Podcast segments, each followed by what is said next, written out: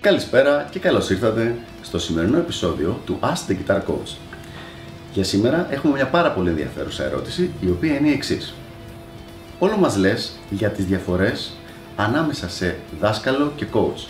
Ποιες είναι αυτές οι διαφορές τελικά; Πολύ ωραία ερώτηση λοιπόν και ευχαριστώ για την ευκαιρία που μου δίνετε να τις εξηγήσω και να τις αναλύσω για να καταλάβουμε λίγο καλύτερα ποιες είναι αυτές οι διαφορές. Λοιπόν, Πρώτα απ' όλα να ξεκαθαρίσω ότι δεν είναι καθόλου η υποτιμητική απάντηση για τους δασκάλους. Ε, απλά είναι διαφορετικό μέρος της εξίσωσης. Ο δάσκαλος με διαφορετικό μέρος και διαφορετικό μέρος της εξίσωσης ένας coach. Ουσιαστικά, ανάλογα με τη φάση στην οποία βρίσκεται κάποιος, είναι πολύ καλύτερο να έχει τον έναν ή τον άλλον. Και θα εξηγήσουμε ακριβώς τη φάση αυτή λοιπόν ποια είναι. Ποια είναι η δουλειά ενός δασκάλου κιθάρας. Ο δάσκαλος κιθάρας κάνει το εξής πράγμα. Νούμερο 1. Σου δίνει καλή, παύλα, σωστή ύλη. Άρα, εκεί που δεν ξέρεις κάτι, σου δίνει κάτι καινούριο, κάποιο καινούριο πράγμα να μάθεις. Νούμερο 2. Σου σε σταματάει από το να κάνεις κάποια πράγματα πιθανώς λάθος. Αυτό το κάνει και ο coach, αλλά είναι και δουλειά και του δασκάλου. Και τρίτο, σου δίνει την ενθάρρυνση που χρειάζεται για να συνεχίσεις την ενασχόλησή σου με το αντικείμενο το πρώτο καιρό που μπορεί λόγω δυσκολιών να τα παρατήσει κάποιος πολύ εύκολα. Και το κάποιος δεν σημαίνει μόνο παιδάκι, σε οποιαδήποτε ηλικία συμβαίνει αυτό το πράγμα. Τρία πράγματα λοιπόν. Τα ξαναλέμε. Ύλη, καινούρια ύλη, η ενθάρρυνση, ψυχολογική υποστήριξη ας τη θεωρήσουμε και κάποιο είδους feedback, βοήθεια στα πράγματα τα οποία γίνονται λάθος από λάθος να στα κάνει σωστά. Αυτή είναι η δουλειά του δασκάλου. Πάμε τώρα στη δουλειά του coach. Ή μάλλον πριν πάμε στη δουλειά του coach, πότε χρειαζόμαστε δάσκαλο. Στην αρχή. Όταν πρώτο ξεκινά κιθάρα, είναι λάθος αν παίζεις λιγότερο από 6 μήνες με ένα 1,5 χρόνο να πας σε κάποιον άνθρωπο που κάνει coaching.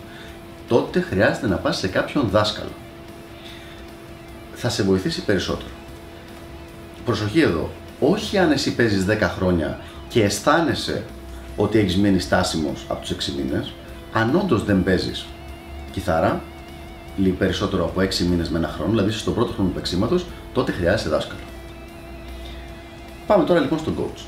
Τι ποια είναι η δουλειά του coach. Πρώτο πράγμα, η ύλη. Η ύλη δεν είναι πια απλά καλή, σωστή ύλη όπως είναι του δασκάλου, αλλά είναι πια προσωποποιημένη. Δηλαδή είναι προσωποποιημένη συγκεκριμένα για τον μαθητή που έχει απέναντί του. Δεν είναι η γενικά σωστή, απλά καλή ύλη που πρέπει να ξέρει κάποιος, είναι αυτά που λείπουν και που είναι προτεραιότητα για αυτό που είναι απέναντι. Αυτή είναι η πρώτη μεγάλη διαφορά. Δεύτερο, σχολιασμός και διορθώσεις. Μα θα μου πείτε, το ίδιο κάνει και ο δάσκαλος. Δεν είναι ακριβώς το ίδιο. Ο δάσκαλος διορθώνει τα λάθη. Ο coach ναι μεν διορθώνει τα λάθη, αλλά δίνει πιο πολύ έμφαση σε πράγματα τα οποία δεν γίνονται με τον καλύτερο δυνατό τρόπο. Δηλαδή, αν εσύ παίζεις, πας να παίξεις κιθάρα και χτυπάς την κιθάρα έτσι, αυτό είναι ξεκάθαρα λάθος. Δεν, μπορεί να, δεν μπορείς να παίξεις κιθάρα χτυπώντας τη έτσι. Ο δάσκαλος λοιπόν θα σε πιάσει, θα σου πει μπροστά τα δάχτυλα και παίζουμε με τα δαχτυλάκια εδώ ένα δάχτυλο ανατάστο. Μετά από ένα χρόνο παίξήματο, αν έχεις πάει σε ένα coach, ο coach θα σου πει πρόσεξε, Τώρα πρέπει να βελτιώσουμε, να βελτιστοποιήσουμε τη θέση των δακτύλων σου, γιατί όπως την έχεις, δεν θα μπορέσεις ποτέ να προχωρήσεις πάνω από αυτή την ταχύτητα, ας πούμε το 120-140. Άρα, ήταν λάθος όπως την είχες. Όχι, έπαιζες. Αλλά έπαιζες μέχρι εκεί. Η δουλειά του coach λοιπόν είναι να σου αφήνει συνέχεια ανοιχτή τη δυνατότητα βελτίωσής σου. Και αυτό δεν γίνεται αν παίζεις κάτι λάθος, αλλά μπορείς να το παίζεις σωστά, απλά όχι με τον καλύτερο δυνατό τρόπο.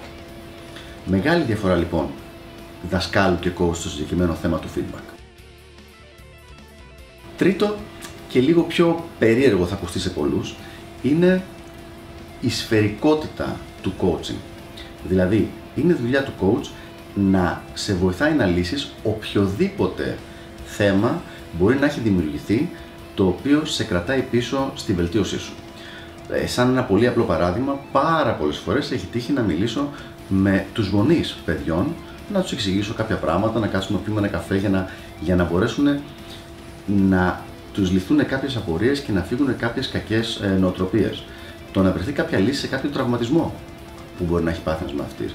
Ακόμα και θέματα γυμναστικής ή διατροφής, τα οποία θα μπορούν να κρατάνε τον, υγιή, τον μαθητή σε μια υγιή σωματικά κατάσταση, ώστε να μπορεί να μελετάει τις ώρες που θέλει για να μπορέσει να φτάσει στο επίπεδο που θέλει να φτάσει. Δεν είναι λοιπόν απλά ότι δίνουμε την ύλη που είναι η δουλειά του δασκάλου, όπως είπαμε, και ενθάρρυνση. Ε, υπάρχει αυτή η μεγάλη σφαιρικότητα. Για την ακρίβεια, λεπτομέρεια, δεν ξέρω αν είναι σημαντικό, βασικά σημαντικό είναι, αλλά δεν ξέρω αν έχει τόσο πολύ σημασία στο συγκεκριμένο βίντεο, εγώ θα το πω πάντως. Ε, η ενθάρρυνση συνήθως δεν είναι μέρος του coaching. Υποτίθεται ότι κάποιος που έχει πάει για coaching έχει πάει επειδή ξέρει ότι θέλει να βελτιωθεί, όχι να γίνει επαγγελματίας απαραίτητα, αλλά ξέρει ότι θέλει να βελτιωθεί και δεν χρειάζεται έξτρα ενθάρρυνση, κάτι που χρειάζεται κάποιος ο οποίος μόλις ξεκινάει το οποιοδήποτε αντικείμενο. Προχωράμε λοιπόν με τα βασικά μας θέματα. Το τελευταίο μέρος της εξίσωσης του coaching θα έλεγα ότι είναι αυτό που λέω ε, στα αγγλικά benevolent supervision, στα ελληνικά καλοπροαίρετη εποπτεία. Δηλαδή δεν είναι απαραίτητα το να είσαι από πάνω ε, μία φορά τη βδομάδα και να δείχνεις καινούργια ύλη στο μαθητή, αλλά είναι πολύ πιο συχνά, μπορεί και κάθε μέρα, δηλαδή με πολλούς μαθητές μου εγώ έχω καθημερινή επαφή όπου και να βρίσκονται ε, και εκτός Ελλάδος ακόμα, να διορθώνουμε μικροπραγματάκια έτσι ώστε να, να είναι σίγουρο το ότι δεν υπάρχει καμία περίπτωση να έχει πάρει κάποιο στραβό δρόμο, δηλαδή που μπορεί να του φέρει μη μάξιμο αποτελέσματα αργότερα. Τι συμπέρασμα βγάζουμε λοιπόν από αυτά; Να σας πω τι συμπέρασμα βγάζω εγώ. Το συμπέρασμα είναι ότι χρειάζονται και τα δύο. Όπως χρειάζεται, υπάρχει η δουλειά ενός νοσοκόμου, πάρα πολύ σημαντική δουλειά, και υπάρχει η δουλειά ενός γιατρού, και είναι συμπληρωματικές, αλλά διαφορετικές, έτσι ακριβώς είναι και η δουλειά ενός δασκάλου κιθάρας με έναν coach κιθάρας. Ουσιαστικά, σε πολύ, πολύ απλές, με πολύ απλά λόγια, ο δάσκαλος είναι για την αρχή, για τα πρώτα βήματα, για τον πρώτο χρόνο και κάθε φορά λέω χίλια ευχαριστώ, τουλάχιστον τα σκέφτομαι όποτε δεν μπορώ να πω, σε ένα μαθητή που μου έρχεται για coaching μετά από ένα-δύο χρόνια που ήταν με έναν καλό δάσκαλο. Ε, ενώ ο coach είναι για λίγο παραπέρα. Πόσο λίγο παραπέρα; Θα έλεγα ένα minimum 8 μηνών με ένα χρόνο. Αν παίζεις κιθάρα τουλάχιστον 8 μήνες με ένα χρόνο και θες να συνεχίσεις να βελτιώνεσαι, σε εκείνο το σημείο ίσως να είναι μια καλή λύση να κοιτάξεις το θέμα του coaching.